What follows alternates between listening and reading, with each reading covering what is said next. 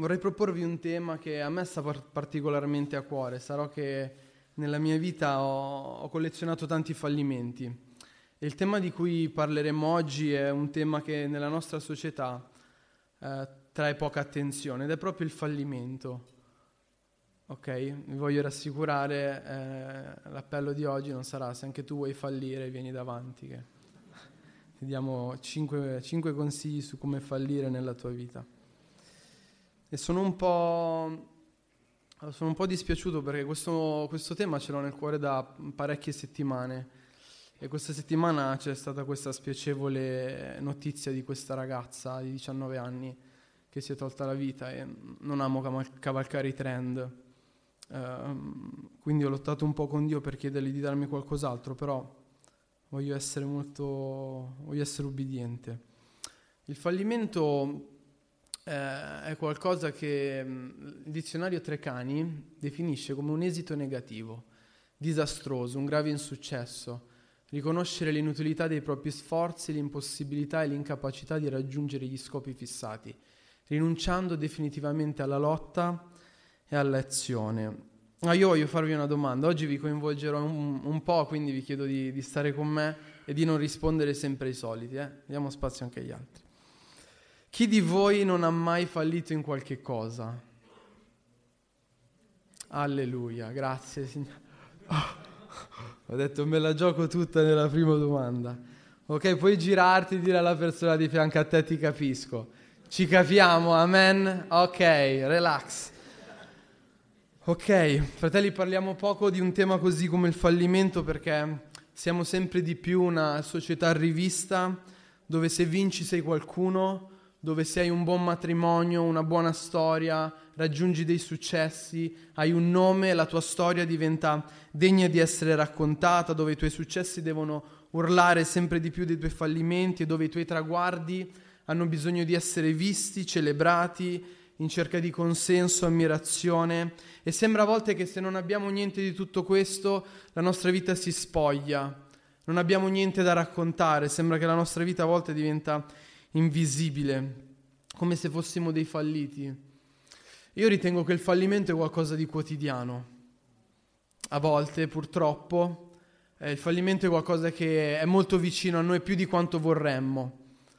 E ritengo che questa, questo messaggio sia importante poterne parlare in chiesa, anzi credo che la chiesa sia uno dei posti migliori per parlare di fallimento, principalmente per due motivi.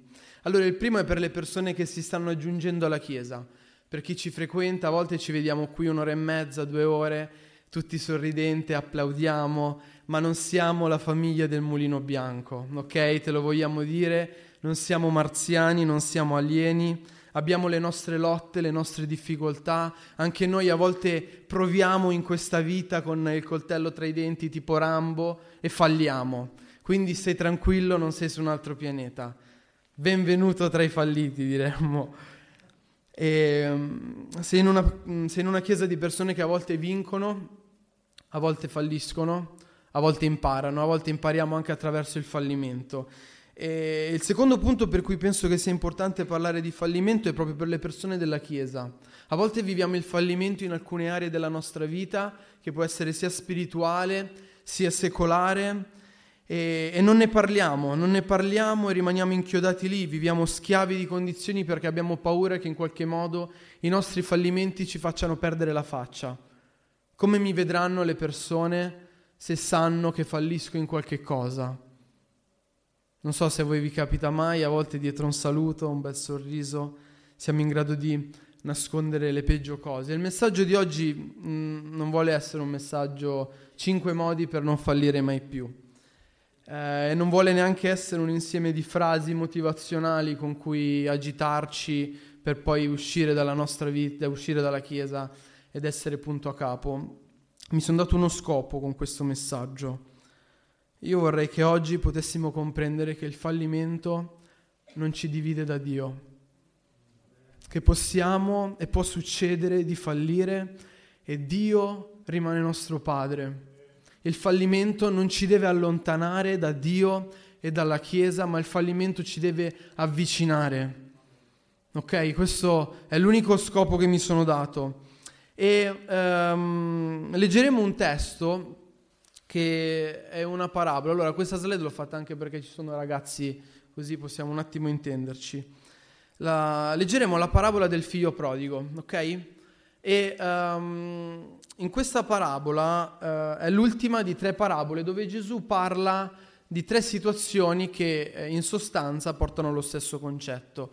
Abbiamo prima la storia della pecora smarrita, un pastore ha cento pecore, ne perde una, lascia le 99, va a cercare la pecora, la trova, fa festa perché l'ha trovata. Poi abbiamo la seconda storia, c'è la storia di una donna che ha queste dramme, che sono queste monete, ne perde una, inizia a pulire casa, sposta la polvere. Io mi sono chiesto quanta polvere aveva in casa per non vedere la moneta, però magari il suo fallimento era la casa.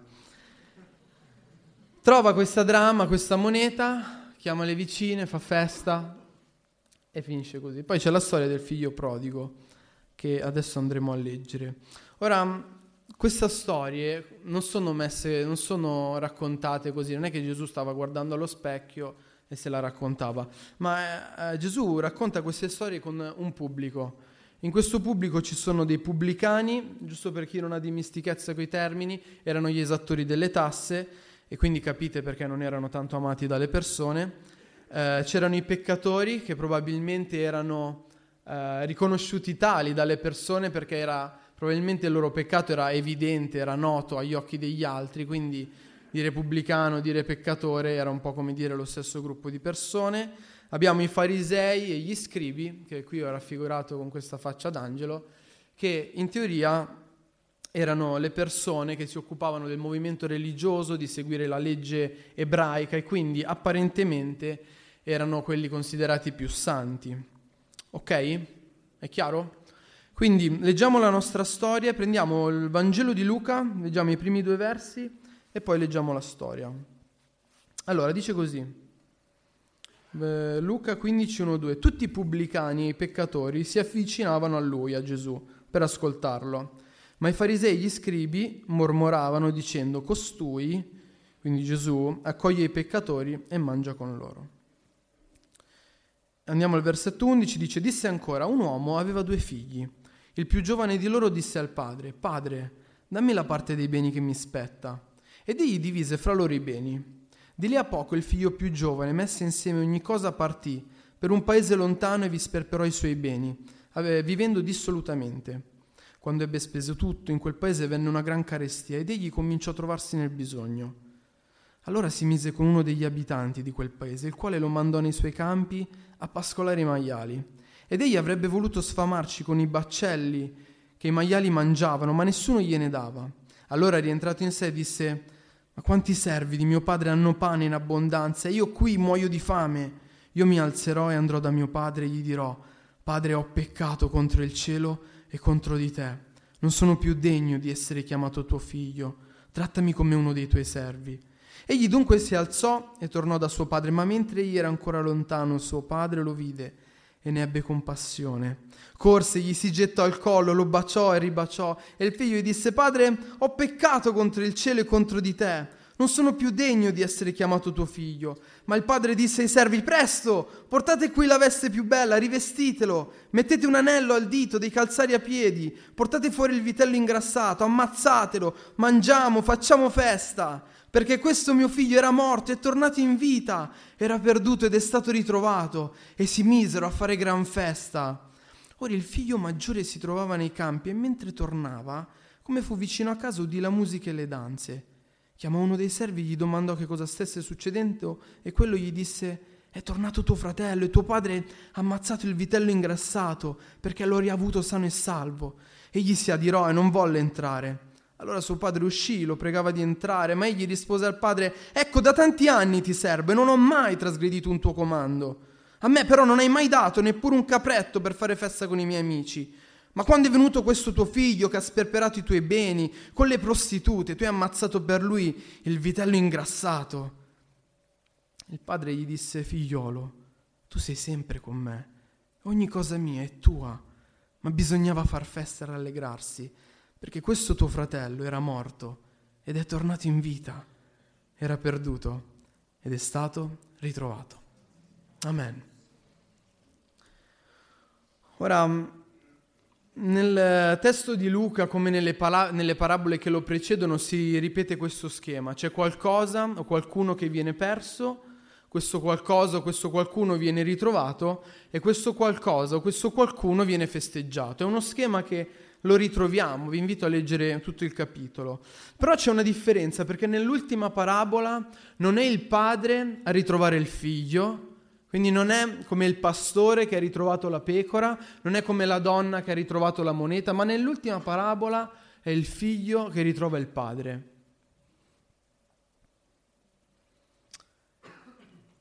Questa parabola ci dà modo di parlare di fallimento sotto tre aspetti. Il primo dal punto di vista personale. Ci immedesideremo, non so se l'ho detto giusto, non importa, con il figlio minore, quindi quello che è andato via. Parleremo di fallimento da un punto di vista comunitario, quindi venire a contatto con il fallimento degli altri, ci identificheremo nel figlio maggiore e poi guarderemo come Dio ehm, vive il fallimento, il nostro fallimento. Cosa fa Dio quando io e te falliamo? Prima di iniziare però vorrei chiedervi, voi vi sentite in genere più figli minori o figli maggiori? Facciamo per alzata di mano, chi si sente figlio minore in genere? Grazie. Ok, chi si sente più figlio maggiore? Ok, qualcuno non ci sente proprio, eh, né uno né l'altro. Non è che vi mettiamo la targhetta, dopo alla fine l'accoglienza vi darà, eh, questo è quello che va nei paesi lontani, no? Ora vorrei con voi guardare un quadro di Rembrandt, spero che si pronunci così, quadro che parla del ritorno del, figlio il prodigo. Che cos'è l'aspetto che vi, che vi, colpisce di questo quadro? Vedete c'è il padre, c'è il figlio minore che è in ginocchio, poi c'è il figlio maggiore alla destra e poi ci sono delle altre figure eh, di sfondo. Ce n'è una che c'è ma non si vede proprio di sfondo. Io ho notato oggi mentre lo guardavo che il fratello maggiore sta su un gradino più alto rispetto al padre e il figlio. Avete fatto caso a questa cosa? Come a volte indicare che la nostra santità è anche più quella di quella di Dio. Ok, questo qua lo lasciamo, basta che, cioè, ci sono io qua, perché non guardiamo solo il quadro, ok? E vorrei iniziare proprio parlando del fallimento personale. Il fallimento è qualcosa che, come abbiamo detto prima, coinvolge a volte le nostre giornate e riguarda tutte le persone che provano a raggiungere degli obiettivi. Vuoi raggiungere un obiettivo? Fallirai, succederà. E la storia del figlio minore è una storia nota, lui che va dal padre, prende i suoi beni, scappa per un paese lontano, vive dissolutamente. Tra l'altro non, non si capisce come fa il fratello maggiore a sapere che andava con delle prostitute, ancora non esisteva Whatsapp, che noi sappiamo. E ehm, anche questo sarebbe un tema interessante da sviluppare. Come faceva a saperlo il fratello maggiore? Magari lo spiava. E da buoni cristiani che siamo nella nostra cultura del senso di colpa e dell'innocenza, vi invito a leggere il Vangelo 3D di Porte Aperte che parla di questo aspetto. Noi leggiamo questa storia e troviamo subito colpevoli e colpe. Quindi è colpa del figlio minore, sì, perché gli facciamo il, gli facciamo il nostro, eh, come si dice, il nostro processo, lo condanniamo, poi lo scagioniamo e via. Eh, e a volte mm, ci, ci, ci, eh, guardiamo questo ragazzo dimenticando che anche noi molte volte abbiamo fallito, non siamo tanto diversi da lui, ci sentiamo sempre in dovere di condannare il figlio mi, mi, eh, minore. Se non fosse che la stessa fermezza che a volte usiamo nei confronti di questo figlio minore non la usiamo mai nei nostri confronti. Uh, noi leggiamo che lui visse dissolutamente e non vogliamo e tra l'altro non possiamo giustificarlo perché comunque è stata la sua scelta, insomma lui ha deciso di fare questa, eh, questo tipo di vita. E io vi dirò la verità, faccio molta fatica a volte a condannare il figlio minore perché io sono stato quel figlio minore. Mi sono sentito tante volte quel figlio minore. E non solo quando ero lontano da Dio.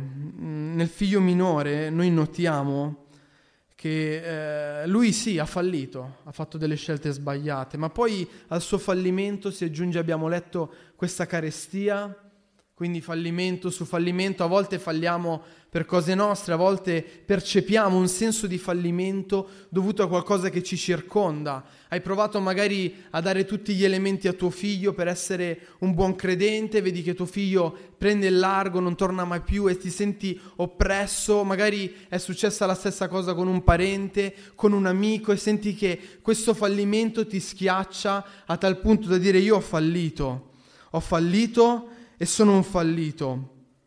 E qui il figlio minore cerca un riscatto a tutti i costi, addirittura arrivando a nutrirsi dei, eh, dei baccelli che mangiavano i, i, i, maiali. E il problema di questa storia, nel nostro caso, è che per molti di noi la storia finisce qui. Per molti di noi la storia finisce qui, in una pozza di fango con dei maiali. Non c'è riscatto, non c'è possibilità di tornare indietro, non c'è grazia, non c'è compassione, ci troviamo soli, affamati, schiavi di circostanze interne ed esterne. E sapete perché per molti di noi la parabola del figlio e il prodigo finisce qui? Perché nella nostra cultura, nonostante il fallimento è quotidiano, fallire è spregevole. Abbiamo paura a dircelo ma falliamo tutti. Abbiamo paura a chiedere aiuto e a volte nel non chiedere aiuto l'uno con l'altro la nostra vita diventa davvero un abisso che ne chiama un altro, che ne chiama un altro, non sia mai che possa alzare la mano e dire ehi, sto morendo. Abbiamo paura. Nella nostra cultura Giuda hai fallito e sai cosa fare?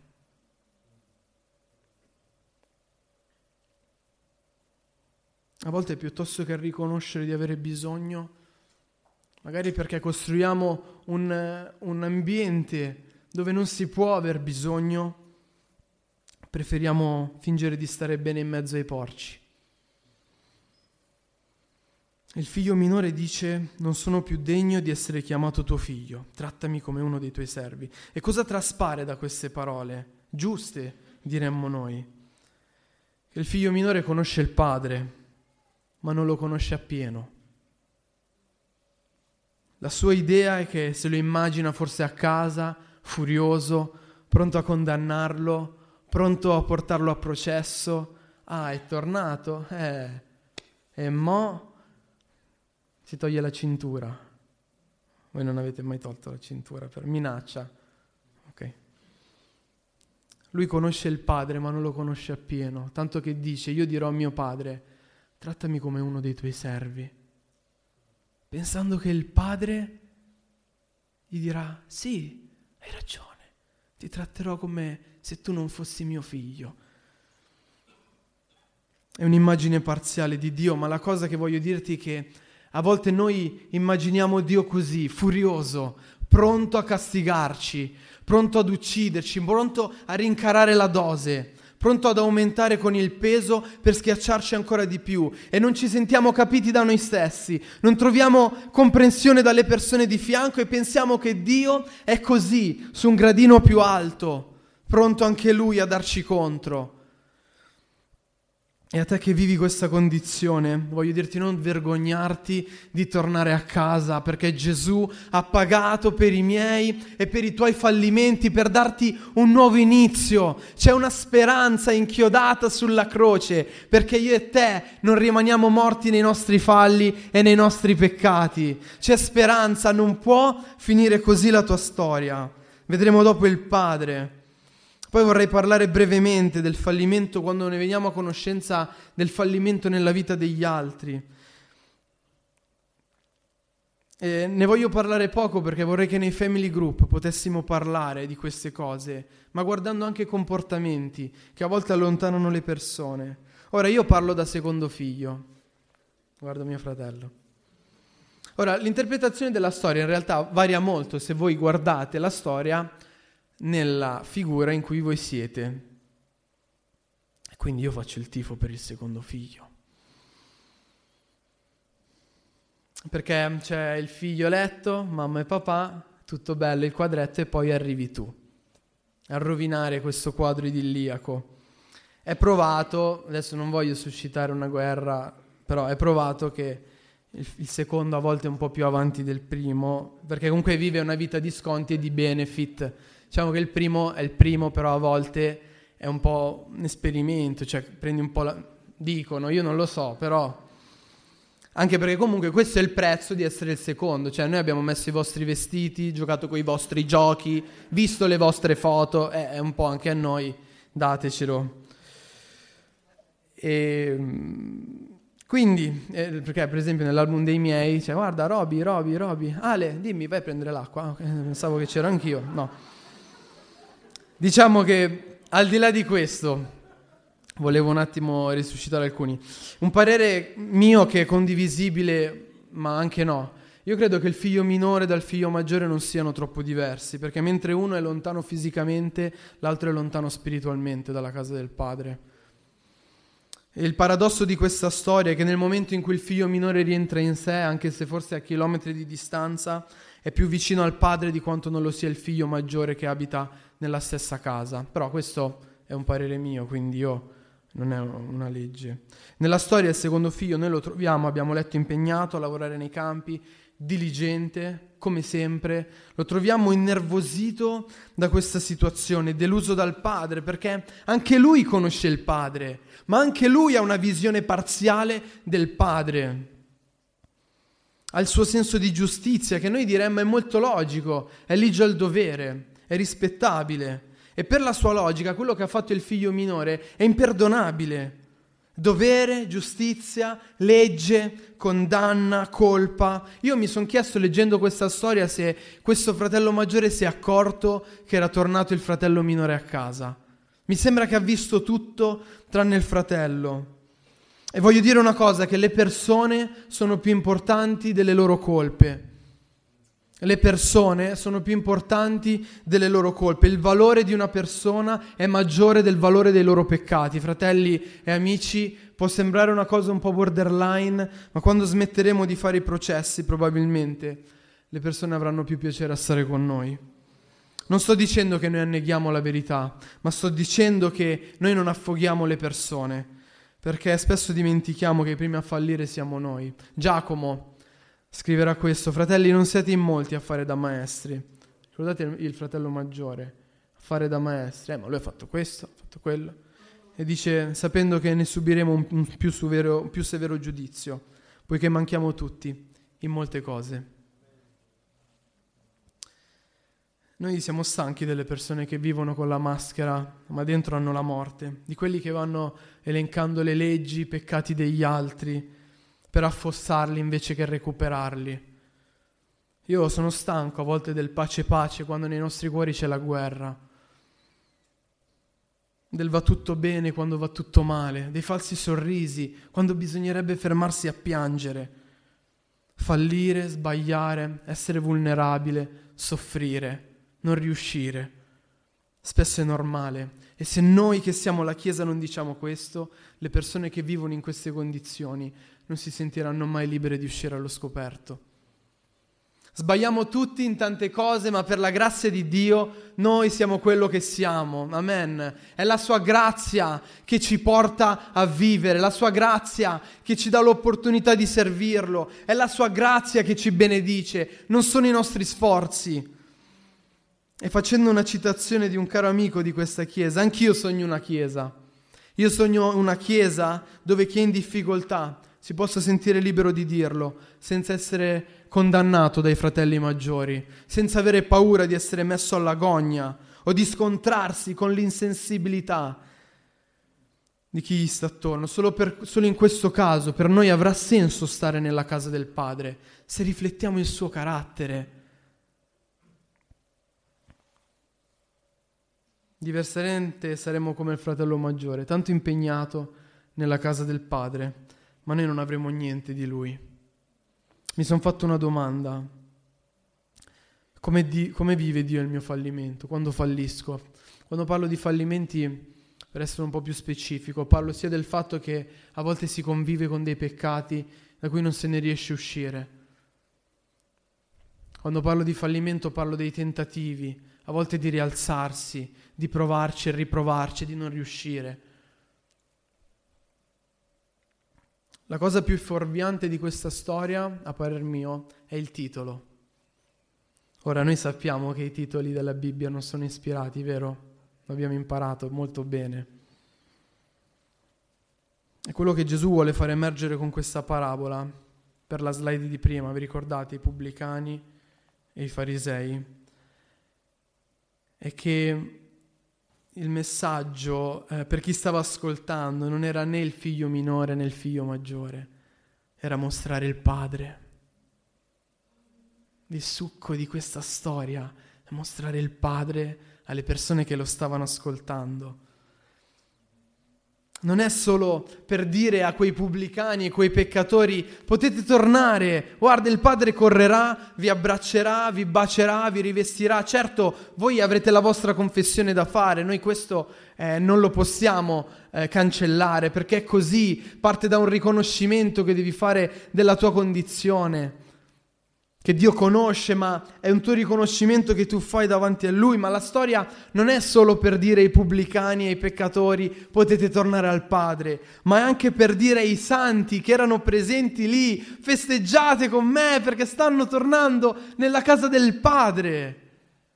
Non era solo per i pubblicani, ma era anche per i farisei. E in questo dialogo è così eh, meraviglioso, quello era il tempo di festeggiare e la Chiesa è chiamata ad accogliere i fallimenti delle persone perché nel giorno del loro riscatto, come dice il Salmo 20, noi canteremo di gioia per la tua vittoria, noi canteremo di gioia quando tu sarai libero, canteremo di gioia quando i tuoi figli, che sono anche i nostri figli, valcheranno quella porta.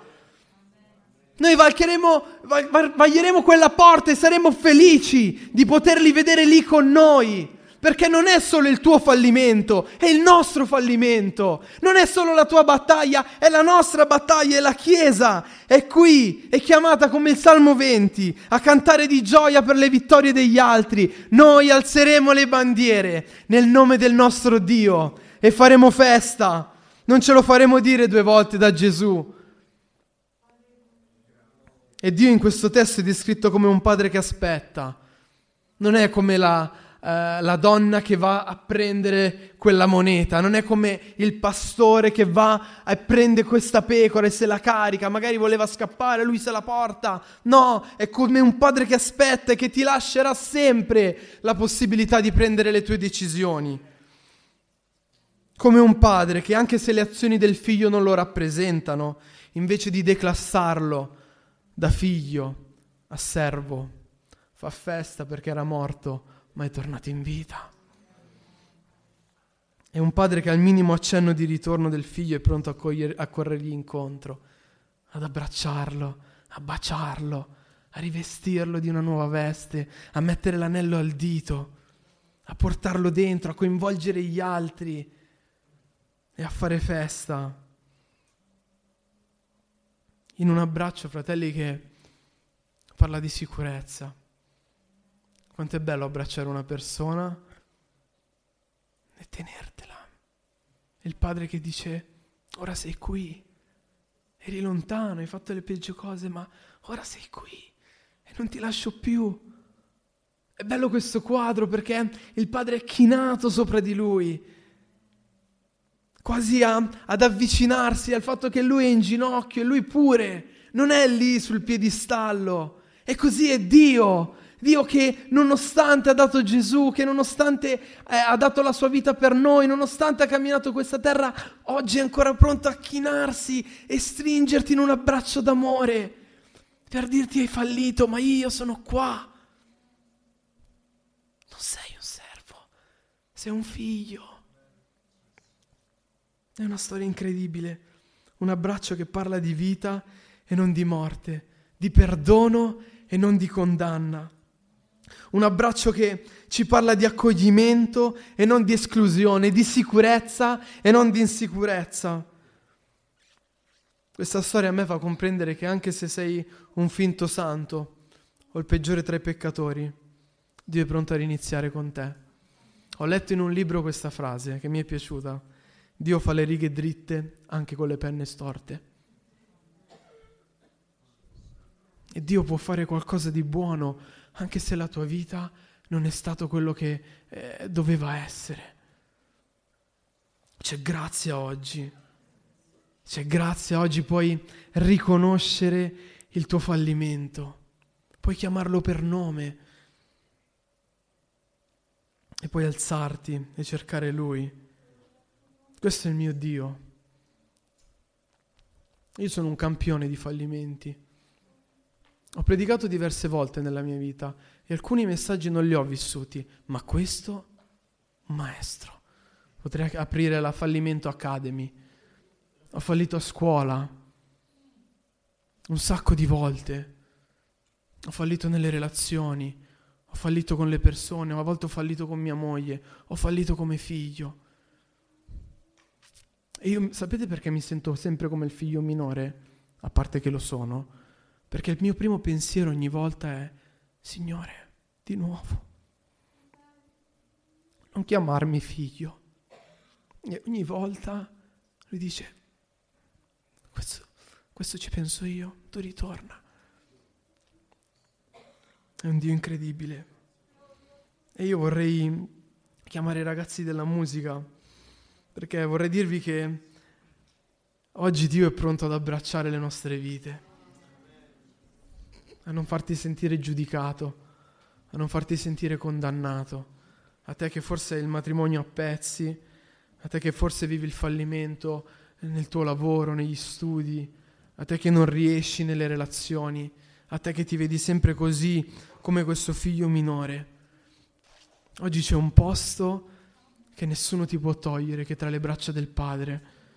E questo messaggio è per te che non sei un vincente, a te che ci provi, a te che lotti, a te che ti senti sempre stremato, a te che hai un passato tumultuoso, una vita difficile a te che forse non hai riconoscimenti e che ti senti sempre un po' al punto di, fer- di partenza. Il tuo fallimento potrà farti sentire fermo, ma non potrà fermare l'abbraccio del Padre. C'è una parola di Gesù che vorrei usare per fare un appello oggi, ma voglio che la, l'ascoltate con tutte le orecchie che avete. In Giovanni 6:37 Gesù dice, tutti quelli che il Padre mi dà verranno a me e colui che viene a me non lo caccerò fuori. In un invito incredibile per la mia vita, per la tua vita, per noi che falliamo. Non ci caccerà fuori. Lui potrà riniziare, capiremo i nostri sbagli Dio ci ha dato lo Spirito Santo, un maestro incredibile e uno dei punti del Family Group sarà quello di dire alle persone di non fare lo Spirito Santo. Ci pensa Lui a parlare ai cuori. Ma oggi ti voglio invitare con questo appello a te che forse ti senti fallito, che senti sempre questo trascinarti in questa vita. Colui che viene a me non lo caccerò fuori. Forse non troverai il tuo posto in questa società. Forse le persone non prenderanno la tua vita come un esempio. Forse, forse, mettici un po' quello che vuoi. Ma oggi tu puoi trovare spazio in quell'abbraccio che come ha definito il, un prete che ha scritto un libro su questo quadro, potrai trovare spazio in questo abbraccio benedicente e riniziare. Oggi puoi riniziare anche la tua vita cristiana. Ho fallito in chiesa, pff, un sacco di volte.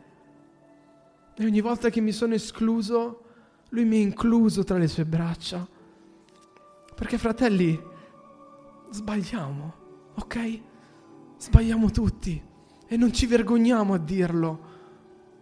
Perché non siamo meglio di nessuno. Penso che per fare una predica efficace avrei dovuto farla forse qui. È solo una questione logistica il pulpito ma siamo tutti sulla stessa barca, tutti nella stessa vita, tutti soffriamo per qualcosa, tutti sgomitiamo, tutti a volte abbiamo il coltello qui puntato, tutti abbiamo l'acqua alla gola, nessuno è meglio di nessuno. E lui è pronto a non cacciarci fuori. Vogliamo alzarci in piedi. Oggi voglio fare un appello alla tua vita, a te che ti sei ritrovato in questa storia, che sei da cento anni forse in una chiesa, a te che sei un fratello maggiore o un fratello minore, a te che senti il peso delle tue colpe, a te che senti il peso dei tuoi sbagli, il peso dei tuoi fallimenti, a te che ci hai provato e non sei riuscito. E non voglio più stare in una chiesa che condanna chi sbaglia. E chiediamo scusa per le volte che abbiamo ferito oltre misura e siamo stati quel fratello maggiore, ma non oggi. Oggi lui non ci caccia fuori.